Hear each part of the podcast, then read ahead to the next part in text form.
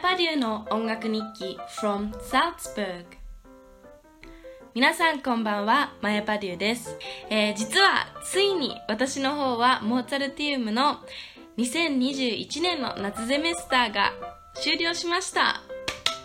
いやーとっても長くて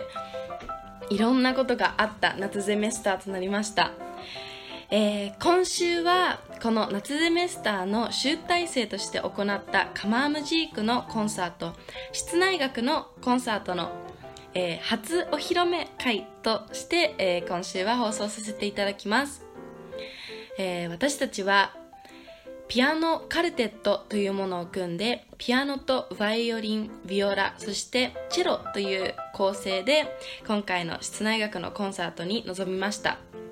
実は、えー、コロナの影響で2020年2021年の冬ゼメスターというこの夏ゼメスターの1個前にあった、えー、楽器というものではコンサートをすることがえできなかったので実は1年間の集大成として臨んだものだったので、えー終わった後は本当にやりきってもうとっても清々しい気持ちでした。またえとってもこのシューマンのピアノカルテットは緻密に勉強させていただきましたのでえこれを今回皆さんに聞いてもらえるということでとってもワクワクしております。えー、今週はそのピアノカルテットはもちろんなんですけれども、えー、実は友人のロシア人の、えー、作曲家の人その方にフローイングという、えー、英語の題名がついている彼自身が作った作品というものを、えー、弾いてほしいというふうにお願いされて、えー、そちらの方も演奏したいと思っていますので、えとっても盛りだくさんのプログラムとなっています。ぜひ楽しみに今週も聴いてください。それではまずはじめにこちらの私が聞いたピアノカルテットシューマンについて簡単に説明してその後皆さんにそのまんま1楽章と3楽章を聞いていただきたいと思っていますこのシューマンについて説明する上で皆さんは実はとっても大きなアドバンテージがありますなぜかと言いますと、この間の放送回でも、えー、ウィーンで私がシューマンと出会い直したかのような素晴らしいこう経験をして、えー、シューマンの詩人の恋、リヒター・リーベについてたくさん説明させていただきましたね。また、その前には実は、えー、歌曲の伴奏ということで、シューマンとシューベルトの伴奏の書き方の違い、歌曲における作曲技法の違いについても説明した回がありました。なので皆さん今回の話はとってもすんなりと入っていくのではないかと思います。そこでシューマンの歌曲の年というのが1840年だったというふうに皆さん覚えているかと思うのですがこのピアノ四重奏編補聴長作品47が書かれたのは1842年です。えー、こちらは歌曲の年からたった1年、1年半ほど経ったところで、えー、シューマンのこう、きっちりと熟成した、えー、時期なのではないかというふうに思っています全体は4楽章で構成されていて演奏時間は28分ぐらいになります、えー、私たちはこのカマームジークコンサートで15分という尺を与えられていましたので、えー、第1楽章のソステヌート、アッサイ、アレグロ、マ、ノントロッポソステヌート、そしてアレグロという公式の第1楽章と第3楽章アンタンテ・カンタービレというものを演奏させていただきました。え実はこの第3楽章のアンダンテ・カンタービレというのはこう有名なミシェル・マイスキーなどの大御所のチェリストが自分のこうなんだろうアルバムの中に収録していることもあるぐらいもう素晴らしいチェロのソロの部分があったり、また、チェロが、えっと、C の弦というのがあるんですね。どの音、の音を、えー、実は楽章の途中で、その弦を違う弦の音、低い B フラットなので、この音に、えー、調弦するという、えー、すごく面白いことをします、えー、このラジオ放送で載せてからはその後 YouTube の方にも映像付きで載せようと思っていますので、えその部分は、え映像で見るのが一番面白いと思うのでぜひチェックしてください。YouTube では MAYAPURDUE マヤパデューという風に検索するとすぐ出てきます。えー、こちらの第一楽章というのが実は出だしがえー、私が一緒に組んでいるバイオリニストのお友達によると彼女が今まで弾いたどんな曲よりもこの出だしが一番難しかったというふうに言っていました。これは今から聞いていただければどうして難しいのかがわかるのではないかと思います。また私たちのカルテットの、えー、面白い特徴を一つ言いますと、えー、実はとっても国際,、えー、国際色豊かです。えー、バイオリンの今挙げたお友達というのがナターリアちゃんというブラジル人の子で、えー、ビオラの方がダニエル君というコロンビア出身の方でチェロの方はえー、ジャン・フランソワという名前で、えー、ここから連想できるようにフランス系の、えー、カナダ人ということなんですね。で私が、え日本とアイルランドとニュージーランドということでもうとにかく え世界のあらゆるところからこう人が集まってできたとっても国際色豊かなカルテットとなっています。えー、また私たちがこのカルテットを組み始めたのが1年ほど前というのは、えー、ちょっと、えー、申し上げたかと思うんですけれどもうんやっぱり学生ということもあるし、え今はいろんなことをこう経験していろんなことをでこう討論しながら、えたくさんのアイデアを入れることで音楽が成長していくのではないかなというふうに思っていてそういう意味でも私は以前はピアノトリオだったりピアノデュオというものを組んでいたんですけれどもその1年ほど前の時にちょうど夏に、えー、オーケストラバージョンの、えー、オペラの伴奏をするっていうのを夏お仕事としてやっていたんですねウィーンで。でその時にあオーケストラとかを理解するにはもっと大人数で室内楽を組まないといけないというふうにこう気づいてそこからやっぱりもうちょっと大きな編成トリオだったりデュオの3人とか2人とかではなくてもうちょっともう一歩4人というところに踏み込みたいなというふうに思って えー、このカルテットを組むことを決意しました。またこちらの3人は、えー、弦楽クアルテットといって、えー、バイオリンが2人ビオラそしてチェロという編成の4人で組むものも弦楽であるんですね。弦楽四重奏。で、こちらを3人でもともとやっていたので、えー、私がそこにこう加わるという感じですんなり、えー、うまくいくことができてとても楽しかったです。えー、お互いにこの国際色豊かということもあって今まで受けてきた教育方法というのが、えー点でバラバラという点でもとても面白かったです、えー、むしろ違うメソッドでいろんな国で学んできたからこそそれをお互いにシェアすることができたのではないかというふうに思っています。また先生がスペイン人でした。なのでこれまた全然違ったアングルからいろいろ教えていただけて、えモーツァルティウムのいいところは、え自分がついている先生ではない先生にこう室内学を習うことができて特に私たちがついていたこちらのスペイン人の先生というのは室内学を主に教えている先生なので、えとっても熱く私たちにえー、音楽はどうするべきなのかアンサンブルそして人と弾くというのはどういうことなのかっていうそこら辺からたくさんこう叩き込んでくれたので時には厳しかったですがとっても充実した1年間を送ることができました。それでは、えー、前置きがとっても長くなってしまっているので、えー、このまんま皆さんには1楽章と3楽章を続けて聴いていただきたいと思います。それでは楽しんでください。シューマンでピアノ四重奏変歩長調作品47です。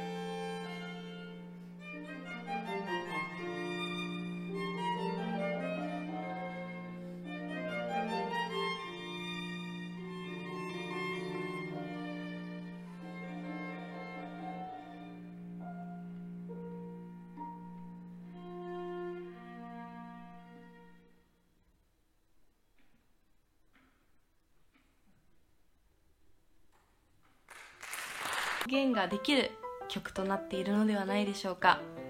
えー、私はこの曲を演奏している間また映像を見たらもう一目瞭然だと思うんですけれども、えー、今までにないような幸せを感じることができました、えー、ぜひ皆さんにこうライブで見ていただけたら一番こう聞くだけではなくてやっぱり音楽は見て楽しむこともできるものだと思うので、えー、それが一番いいんですけれどもこのようにラジオで私の方でも頑張っていいクオリティで撮れるようにしていますので少しでも何かが伝わっていたらとっても嬉しいです。えそれでは最初に言ったようにえ次はシューマンとは打って変わったネオクラシズム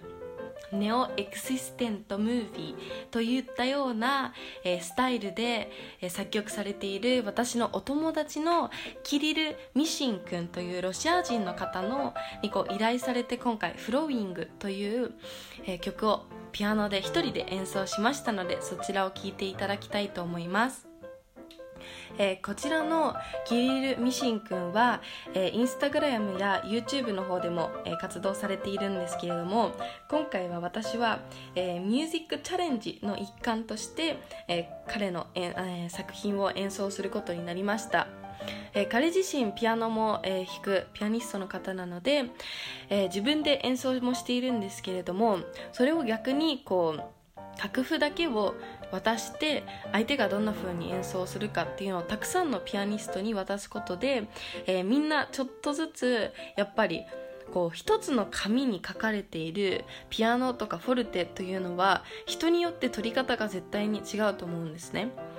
例えば、えー、文字だったら「あいうえおかきくけこさしすせそ」って書いてあったらまあまああいうえおっていう風に言うじゃないですか。ただよく考えてみれば同じ「あ」っていうのをあーって言ったりあーって言ったりあーって言ったり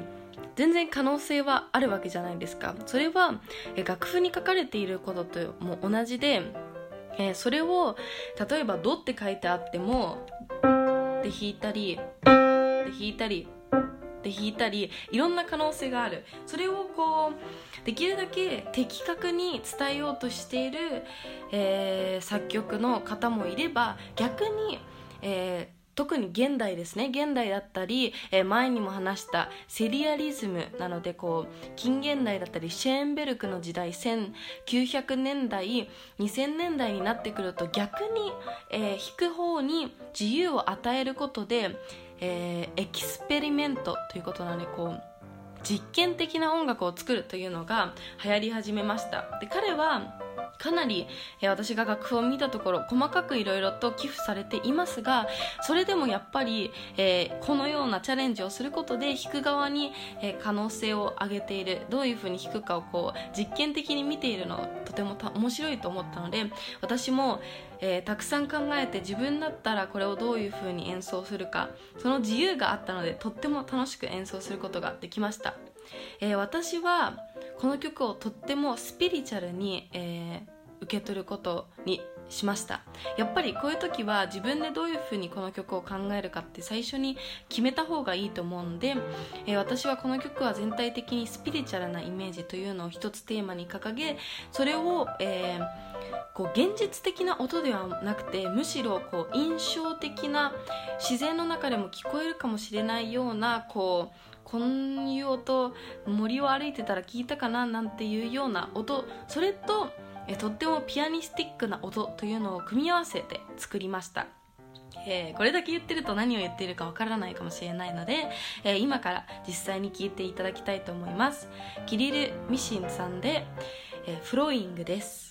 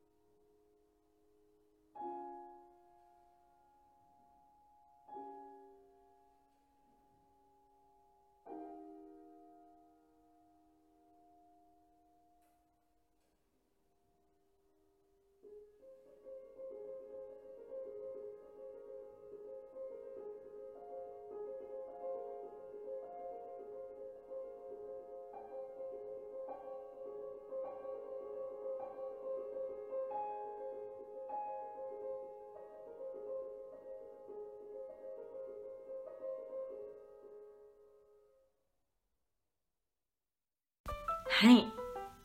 えー、とってもこう印象的な曲になっているのではないでしょうか。皆さんはこのフローイングを聞いて、えー、どんなものをイメージしましたか？もしよかったら私の方にメッセージなどで教えてもらえたらとても嬉しいです。えー、私は割とこう海だったり水というものを、えー